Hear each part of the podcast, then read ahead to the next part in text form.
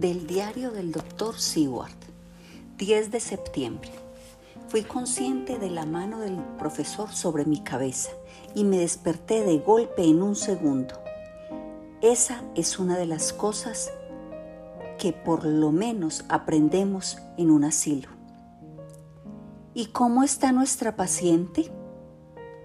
Bien cuando la dejé, o mejor dicho, cuando ella me dejó a mí, le respondí. Vamos, veamos, dijo él, y juntos entramos al cuarto contiguo. La celosía estaba bajada y yo la subí con mucho cuidado mientras Van Helsing avanzó con su pisada blanda felina hacia la cama.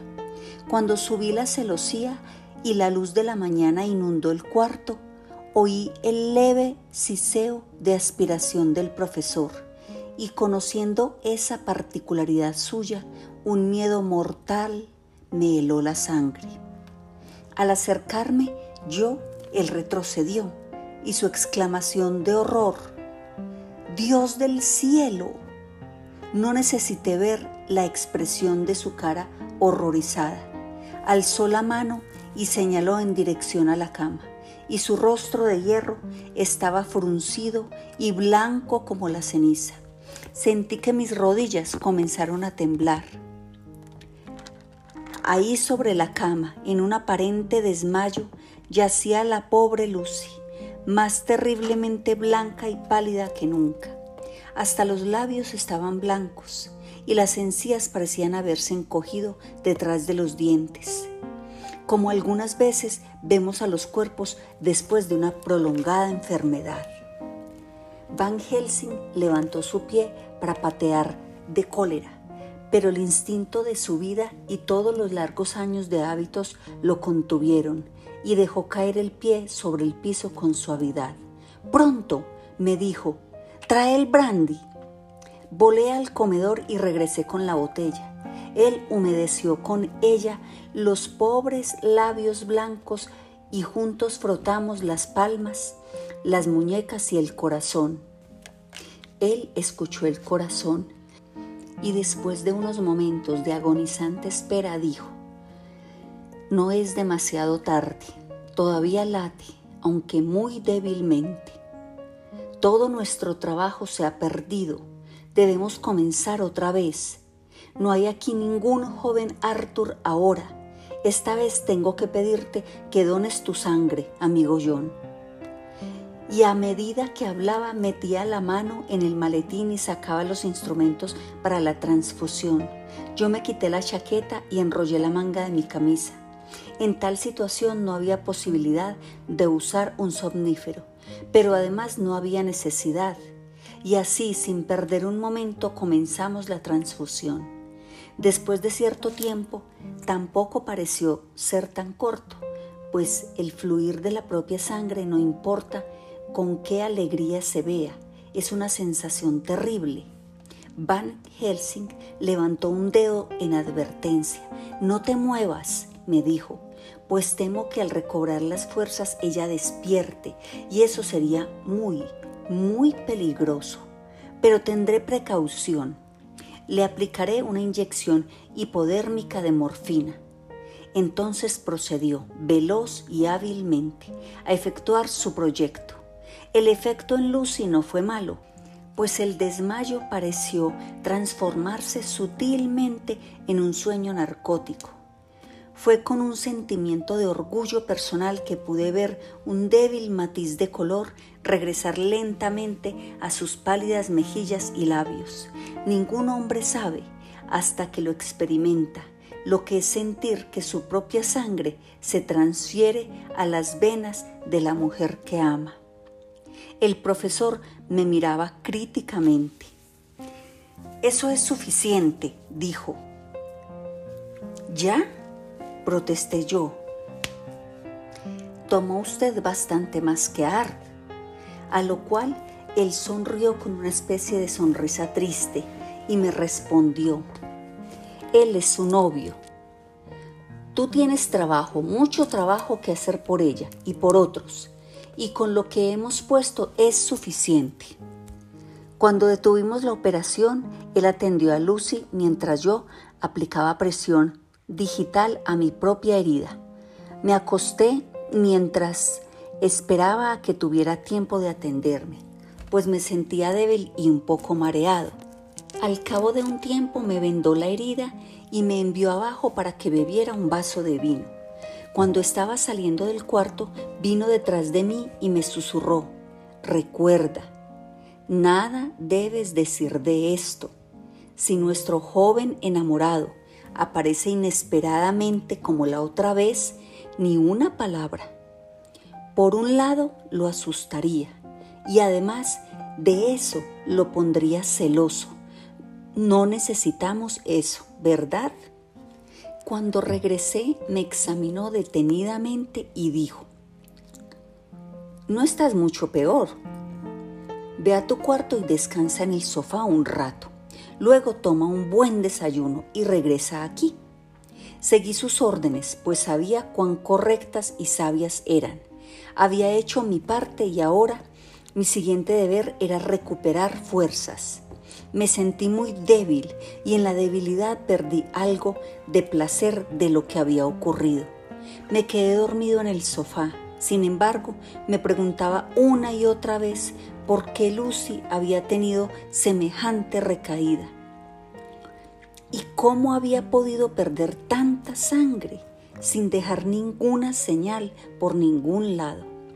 Creo que debo haber continuado preguntándome esto en mi sueño, pues mis pensamientos siempre regresaban a los pequeños pinchazos en su garganta y la apariencia marchita y maltratada de sus bordes a pesar de lo pequeños que eran. Lucy durmió hasta bien entrado el día y cuando despertó estaba bastante fuerte, aunque no tanto como el día anterior. Cuando Van Helsing la hubo visto, salió a dar un paseo, dejándome a mí a cargo de ella, con instrucciones estrictas de no abandonarla ni por un momento. Pude escuchar su voz en el corredor, preguntando cuál era el camino para la oficina de telégrafos más cercana. Lucy conversó conmigo alegremente y parecía completamente inconsciente de lo que había sucedido. Yo traté de mantenerla entretenida, cuando su madre subió a verla, no pareció notar ningún cambio en ella y solo me dijo, agradecida, le debemos tanto a usted, doctor Seward, por todo lo que ha hecho, pero realmente ahora debe usted tener cuidado de no trabajar en exceso. Se ve usted mismo un poco pálido. Usted necesita una mujer que le sirva de enfermera y que lo cuide un poco. Eso es lo que usted necesita. A medida que ella hablaba, Lucy se ruborizó, aunque solo fue momentáneamente, pues sus pobres venas desgastadas no pudieron soportar el súbito flujo de sangre a la cabeza. La reacción llegó como una excesiva palidez al volver ella sus ojos implorantes hacia mí. Yo sonreí y moví la cabeza y me llevé el dedo a los labios, exhalando un suspiro. La joven se hundió nuevamente entre sus almohadas.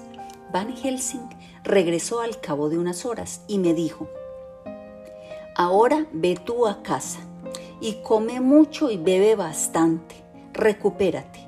Yo me quedaré aquí hoy por la noche y me sentaré junto a la señorita. Tú y yo debemos observar el caso y no podemos permitir que nadie más lo sepa. Tengo razones de peso no, no, no me las preguntes. Piensa en todo lo que puedas. No temas pensar incluso lo más improbable. Buenas noches. En el corredor, dos de las sirvientas llegaron a mí y me preguntaron si ellas o cualquiera de ellas podría quedarse por la noche con la señorita Lucy. Me imploraron que las dejara y cuando les dije que era una orden del doctor Van Helsing, que fuese él o yo quienes veláramos, me pidieron que intercediera con el caballero extranjero. Me sentí muy conmovido por aquella bondad, quizá porque estoy débil y quizá porque fue por Lucy que se manifestó su devoción. pues una y otra vez he visto similares manifestaciones de bondad de las mujeres. Regresé aquí a tiempo para comer, hice todas mis visitas y todos mis pacientes estaban bien y luego me senté mientras esperaba que llegara el sueño. Ya viene, 11 de septiembre.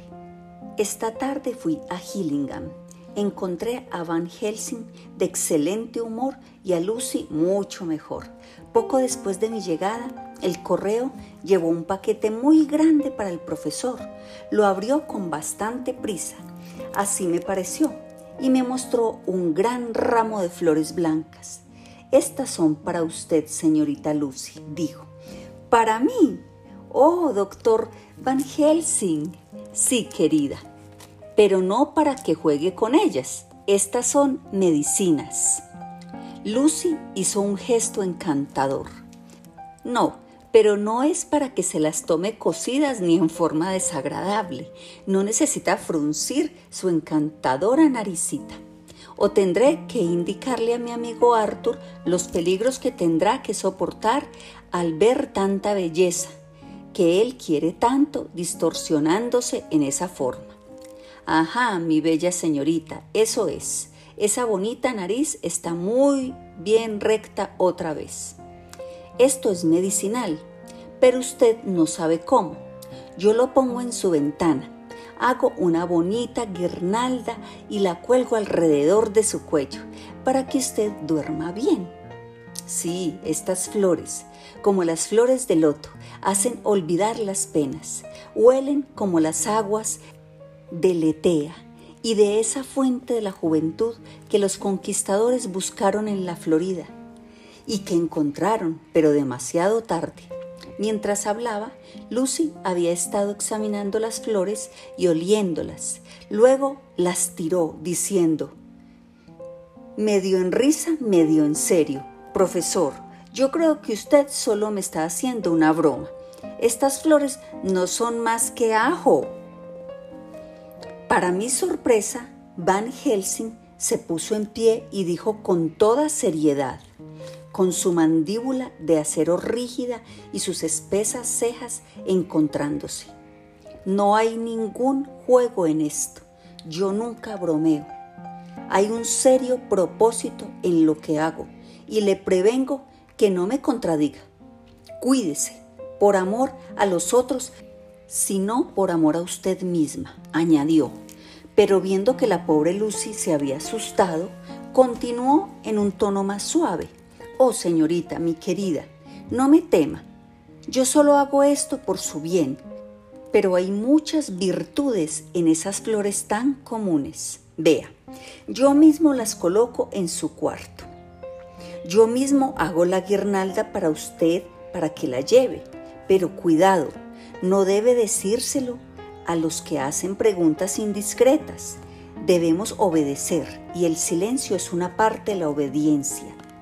Y obediencia es llevarla a usted fuerte y llena de salud hasta los brazos que la esperan. Ahora siéntese tranquila un rato. Ven conmigo, amigo John, y me ayudarás a cubrir el cuarto con mis ajos que vienen desde muy lejos, desde Harlem, donde mi amigo Vanderpool los hace crecer en sus invernaderos durante todo el año. Tuve que telegrafiar ayer o no hubieran estado aquí hoy. Entramos en el cuarto, llevando con nosotros las flores. Las acciones del profesor eran verdaderamente raras y no creo que se pudiera encontrar alguna farmacopea en la cual yo encontrara explicación a lo que hacía. Primero cerró las ventanas y las aseguró con la aldaba. Luego, tomando un ramo de flores, frotó con ellas las guillotinas, como para asegurarse de que cada soplo de aire que pudiera pasar a través de ellas estuviera cargado con el olor a ajo. Después, con el manojo, frotó los batientes de la puerta, arriba, abajo y a cada lado, y alrededor de la chimenea de la misma manera. Todo me pareció muy grotesco y le dije al profesor, bien profesor, yo sé que usted siempre tiene una razón, por lo que hace, pero esto me deja verdaderamente perplejo. Cualquiera diría que usted está haciendo un conjuro para mantener alejado a un espíritu maligno. Tal vez lo esté haciendo, me respondió rápidamente, al tiempo que comenzaba a hacer la guirnalda que Lucy tenía que llevar alrededor del cuello. Luego esperamos hasta que Lucy hubo terminado de arreglarse para la noche y cuando ya estaba en cama, entramos y él mismo colocó la guirnalda de ajos alrededor de su cuello. Las últimas palabras que él dijo a ella fueron, Tenga cuidado y no toque las flores, y aunque el cuarto huela mal, no abra hoy por la noche la ventana ni la puerta. Lo prometo, dijo Lucy. Y gracias mil a ustedes dos por todas sus bondades conmigo. Oh, ¿qué he hecho para ser bendecida con amigos tan buenos? Cuando dejamos la casa en mi coche, que estaba esperando, Van Helsing dijo, Hoy en la noche puedo dormir en paz y quiero dormir. Dos noches de viaje, mucha lectura durante el día, mucha ansiedad al día siguiente y una noche en vela sin pegar los ojos. Mañana temprano en la mañana pasa por mí y vendremos juntos a ver a nuestra bonita señorita. Mucho más fuerte por el conjuro que he hecho. ¡Jo, jo! Estaba tan confiado que yo, recordando mi misma confianza de dos noches antes y los penosos resultados, sentí un profundo y vago temor. Debe haber sido mi debilidad lo que me hizo dudar de decírselo a mi amigo, pero de todas maneras lo sentí como el dolor de las lágrimas que se contienen cuando, por cualquier causa, quieren brotar de los ojos. 11. Diario de Lucy Wensterra, 12 de septiembre. Qué buenos son todos conmigo. Casi siento que quiero a ese adorable doctor Van Helsing. Me pregunto por qué estaba tan ansioso acerca de esas flores. Realmente me asustó. Parecía tan serio.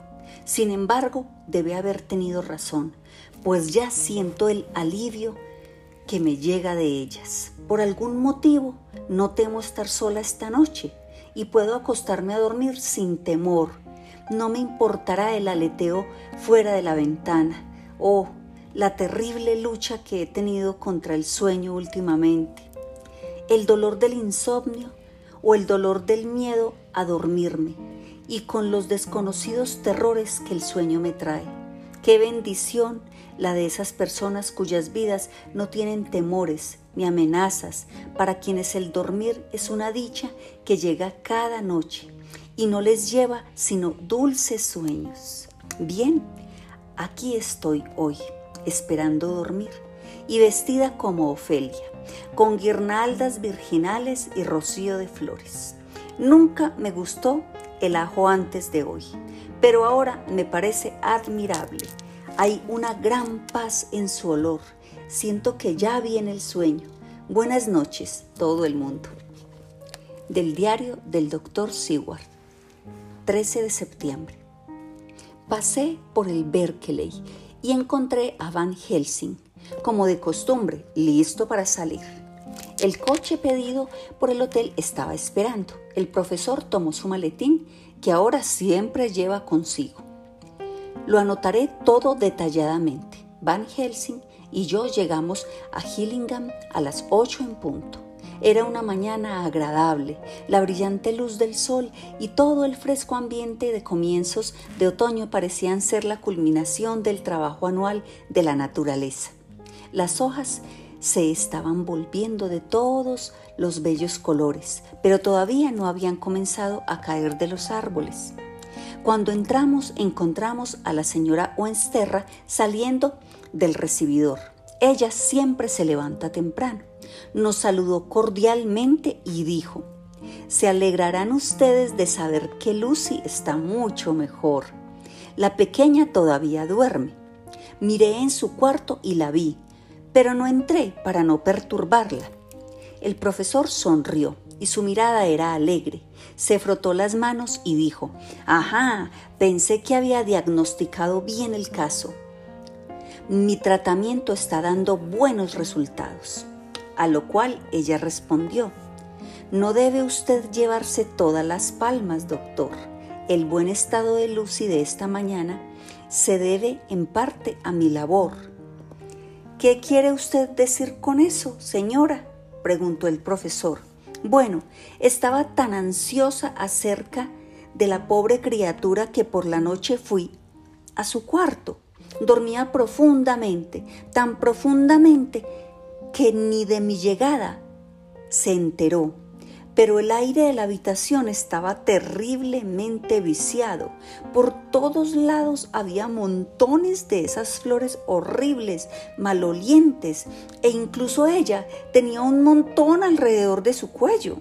Temí que el pesado olor fuese demasiado para mi querida criatura en su débil estado, por lo que me las llevé y abrí un poquito la ventana para dejar entrar el aire fresco. Estoy segura de que la encontrarán mejor. Se despidió de nosotros y se dirigió a sus habitaciones, donde generalmente se desayunaba temprano. Mientras hablaba observé la cara del profesor y vi que se volvía gris como la ceniza, pero se dominó mientras la pobre dama estaba presente, ya que conocía su estado y el mal que le produciría cualquier contrariedad. De hecho, llegó hasta sonreír y le sostuvo la puerta abierta para que ella entrara a su cuarto. Pero en el instante en que ella desapareció, me dio un tirón repentino y fuerte, llevándome al comedor y cerrando la puerta tras él. Allí, por primera vez en mi vida, vi a Van Helsing abatido. Se llevó las manos a la cabeza en una especie de muda desesperación y luego se dio puñetazos en las palmas de manera impotente. Por último se sentó en una silla y cubriéndose el rostro con las manos comenzó a sollozar, con sollozos ruidosos, secos, que parecían salir de un mismo corazón roto. Luego alzó las manos otra vez, como si implorara a todo el universo, Dios, Dios, Dios, ¿qué hemos hecho? ¿Qué ha hecho esta pobre criatura que nos causa tanto dolor. Hay entre nosotros todavía un destino heredado del antiguo mundo pagano por el que tienen que suceder tales cosas y en tal forma. Esta pobre madre ignorante y según ella haciendo todo lo mejor, hace algo que puede perder el cuerpo y el alma de su hija. Y no podemos decirle, no podemos siquiera advertirle, o ella muere y entonces mueren ambas. Oh, ¿en qué problema estamos? Todos los poderes de todos los demonios contra nosotros, añadió, pero repentinamente saltó. Ven, dijo, ven, debemos ver y actuar. Demonios o no demonios, o todos los demonios de una vez, no importa, nosotros luchamos con él o ellos y contra todos. Salió otra vez a la puerta del corredor con su maletín y juntos subimos al cuarto de Lucy. Una vez más subí la celosía, mientras Van Helsing fue hacia su cama. Esta vez él no retrocedió espantado al mirar el pobre rostro con la misma palidez de cera, terrible como antes, solo puso una mirada de rígida tristeza e infinita piedad. Tal como lo esperaba, murmuró, con ese silbido en su respiración que significaba tanto. Sin decir una palabra más, fue y cerró la puerta con llave y luego comenzó a poner sobre la mesa los instrumentos para hacer otra transfusión. Yo había reconocido su intención de inmediato y comencé a quitarme la chaqueta, pero él me detuvo con una advertencia de la mano. No, dijo, hoy tú efectuarás la operación yo seré el donante, tú estás débil. Y al decir esto se despojó de su chaqueta y se enrolló la manga de la camisa. Otra vez la operación, nuevamente el narcótico. Una vez más regresó el color a las mejillas cenizas y la respiración regular del sueño sano. Esta vez yo la vigilé mientras Van Helsing se recluía y descansaba. Poco después aprovechó una oportunidad para decirle a la señora Oensterra que no debía quitar nada del cuarto de Lucy sin consultarlo, que las flores tenían un valor medicinal y que respirar su olor era parte del sistema de curación. Entonces se hizo cargo del caso él mismo, diciendo que velaría esa noche y la siguiente, y que me enviaría a decir cuándo debería ir yo. Al cabo de otra hora, Lucy despertó de su sueño, fresca y brillante, y desde luego se veía mucho mejor de lo que se podía esperar debido a su terrible prueba. ¿Qué significaba todo esto? Estoy comenzando a preguntarme si mi larga costumbre de vivir entre locos no está empezando a ejercer influencia sobre mi propio cerebro. Del diario de Lucy Wensterra 17 de septiembre. Cuatro días y noches de paz. Me estoy poniendo otra vez tan fuerte que apenas me reconozco. Es como si después de sumirme en una larga pesadilla acabara de despertar para ver a mi alrededor los maravillosos rayos del sol y para sentir el aire fresco de la mañana. Tengo un ligero recuerdo de largos y ansiosos tiempos de espera y temor una oscuridad en la cual no había siquiera la más ligera esperanza de hacer menos punzante la desesperación. Y luego los largos periodos de olvido y el regreso hacia la vida como un buzo que sale a la superficie tras una inmersión. Sin embargo, desde que el doctor Van Helsing ha estado conmigo, todas estas pesadillas parecen haberse ido. Los ruidos que solían asustarme hasta sacarme de quicio, el aleteo contra las ventanas, las voces distantes que parecían tan cercanas a mí, los ásperos sonidos que venían de no sé dónde y me ordenaban hacer no sé qué, todo ha cesado.